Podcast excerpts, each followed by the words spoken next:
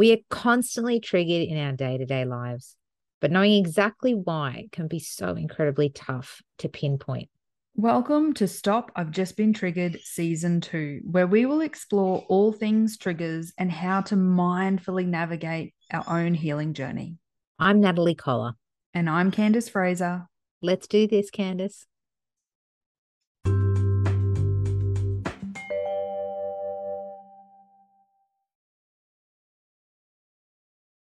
Welcome back, everyone. Thank you so much for listening along. We are now up to our ninth episode in season two.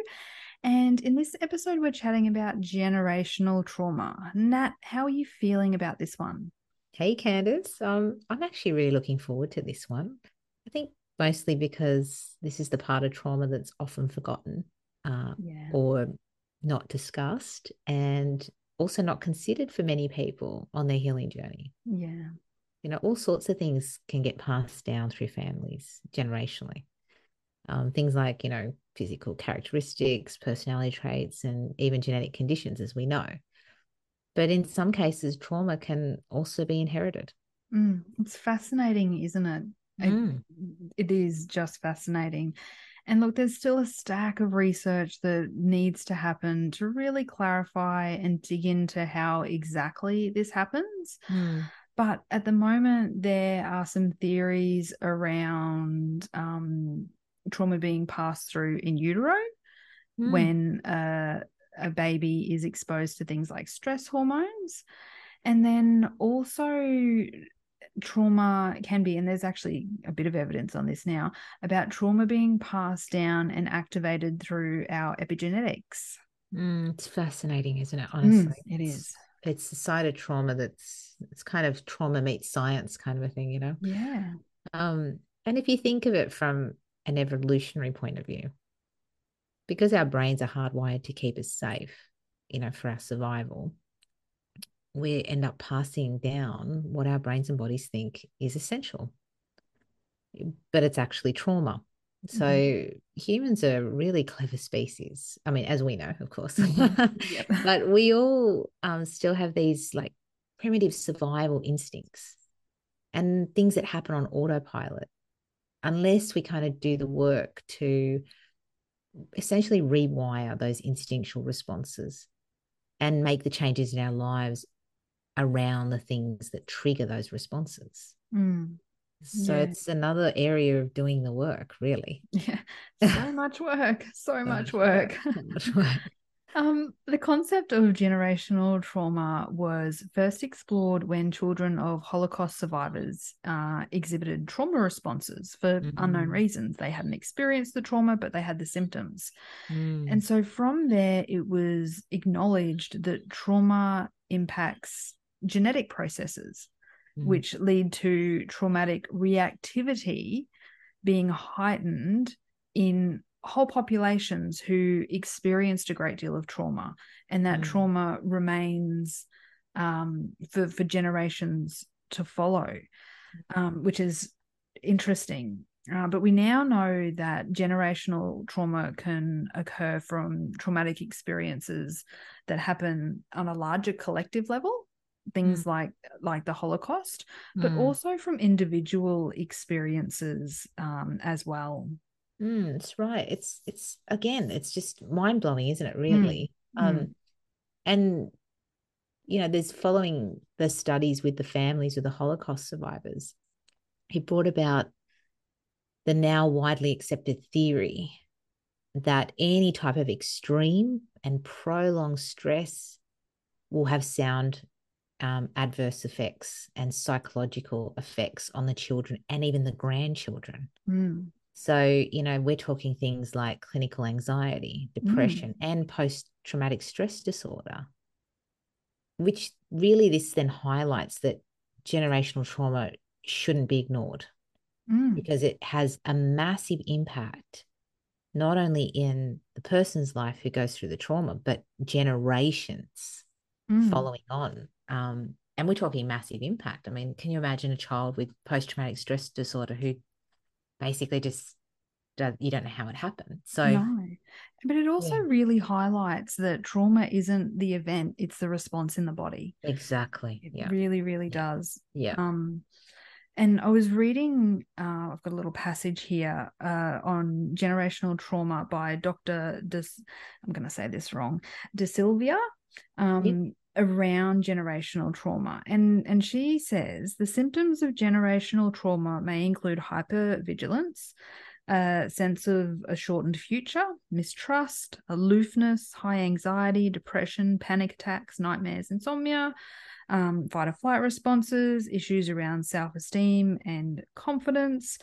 It can lead to dysfunctional immune systems, Mm. um, which can result in autoimmune diseases. Um, she goes on to say, when in a high trauma reactive state, um, the microgalia, I've Mhm. definitely said that wrong, um, eat away at the nerve endings Mm. um, which I guess n- damage nerve endings, then Mm. they kind of just go haywire. And so these are Mm. in the brain um, and cause things like depression and anxiety and dementia. And this translate into genetic changes, which are passed down genetically Mm. through generations. So isn't that again? It's mind blowing stuff, Oh, and it is. it just highlights how important it is to heal from generational trauma. Mm. Oh, it sure does. But it's Mm. really hard to diagnose, right? Yeah, it is. Uh, you know, there isn't actually a specific diagnosis for generational trauma in the standard classifications, um, especially when it comes to mental disorders. Mm.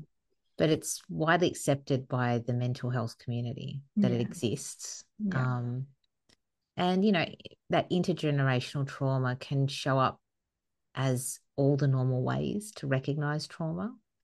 But another tell is through learned beliefs and behaviors, um, patterns that then become ingrained. And this kind of ends up wiring, you know, um, it ends up like, you know, in it ends up in our personality traits, um, our Mm. relationships, our parenting styles, how we communicate. So just like all sorts of positive generational traits that are passed Mm. down, Mm. those really unhelpful trauma and survival traits are also passed down. Yeah. Um, you know, generational trauma can also show up as behaviors that repeat as generations continue. So, for example, and these are the tough sides of things to listen to. So, yeah.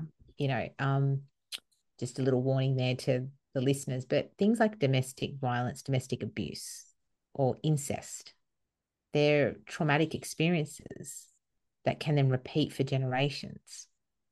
These horrible experiences become accepted by families because over time they have just been desensitized to the experience. They feel helpless. And then the trauma just continues on and on and on and on through the generations, which is Mm. heartbreaking, absolutely Mm. heartbreaking.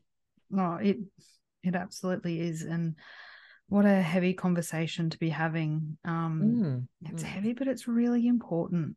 mm. Um, how about we chat a little bit about the treatment side of things? Yeah, I think that's a good idea, Candace. Uh, so honestly, there's no easy quick fix to healing trauma. We know this. Mm, But generally, treatment of generational trauma involves holistic therapies. Um, either as an individual, sometimes as a family, you access those therapies. mm, But there's also something you can do as an individual to support your own healing journey through generational trauma. And that is to learn about it and to talk about it with other people mm, when we start to understand things and I guess kind of learn that we're not alone, we learn that we're not helpless in our situation. mm, And when this happens, we start to naturally find our own inbuilt coping mechanisms. Um, and then we can start to seek the right support for our side, for our side, for ourselves, and break that cycle of generational trauma. mm. Um, and and again, it sounds like a really simple one, but it's it's a place that we can all start. Mm, and I think that's the most important thing is starting is yeah Mm. you just have to feel safe that's the main Yeah. thing Yes. um like Candace said open and honest conversations with the right friends or- or you know if it feels safe to with the right family can be really nourishing on so many levels and primarily because we start to understand that we're not alone in the suffering um, we might not all be dealing with the same trauma or the same issues but a struggle's a struggle and just because we are struggling doesn't mean that there's anything wrong with us but it also Mm. doesn't mean we're alone Mm. so sharing is really a nice place to start. Like Candace says, it sounds really easy. It's actually not. It's quite Mm. hard to be open Mm. and honest with people, especially Mm. about generational traumas or intergenerational traumas. But um, it's just a really nice way to start because you start to sort of relieve. You feel, I think you almost feel like an instant release when you bleh, Oh, get it all out. just you know? just to acknowledge yes. to to yeah, move it from the back of your mind Yeah. into a space of acknowledgement is huge. Yeah, yeah. and also to, I think we talked about this last week. We had a discussion, you and I personally, and we talked about unburdening ourselves. Yeah. And you know, with generational trauma, there comes great guilt and great burden. Mm. And until we unburden ourselves, Mm. then we can't really heal. So this that's why this is such a nice, it's such a nice way to start the journey of Mm. healing. Mm. So um yeah, I Yeah. think it's Yeah, well really said, that Very well said. Yeah. Yeah. And the other thing that we're going to point out, Candace and I had discussed this before, was social media just in our Ugh. in in our generation. I love that, Candace. Um, social media is not real life. So we need to start having more and more uncomfortable, honest, open, real, connected, truly connected conversations and empowering conversations and empowering connections, not through those channels Yeah. um, you know, I get over Zoom because some people are a great distance. That's fine, but not on on those kind of platforms where you don't really know the people. You don't really know what their what's behind their motive behind it or their intention. it's not a safe space to It's not. it, it No. leaves you vulnerable to all sorts of things. Yeah, it really does. Mm. Yeah. So I think I just wanted to thank everyone. Um, I think we've covered everything we wanted to in this for the generational trauma and just explain that it's a real thing. It's a very real thing. And we wanted to just put a spotlight on it to allow people to process that and to allow any healing to happen. Mm. Mm, absolutely.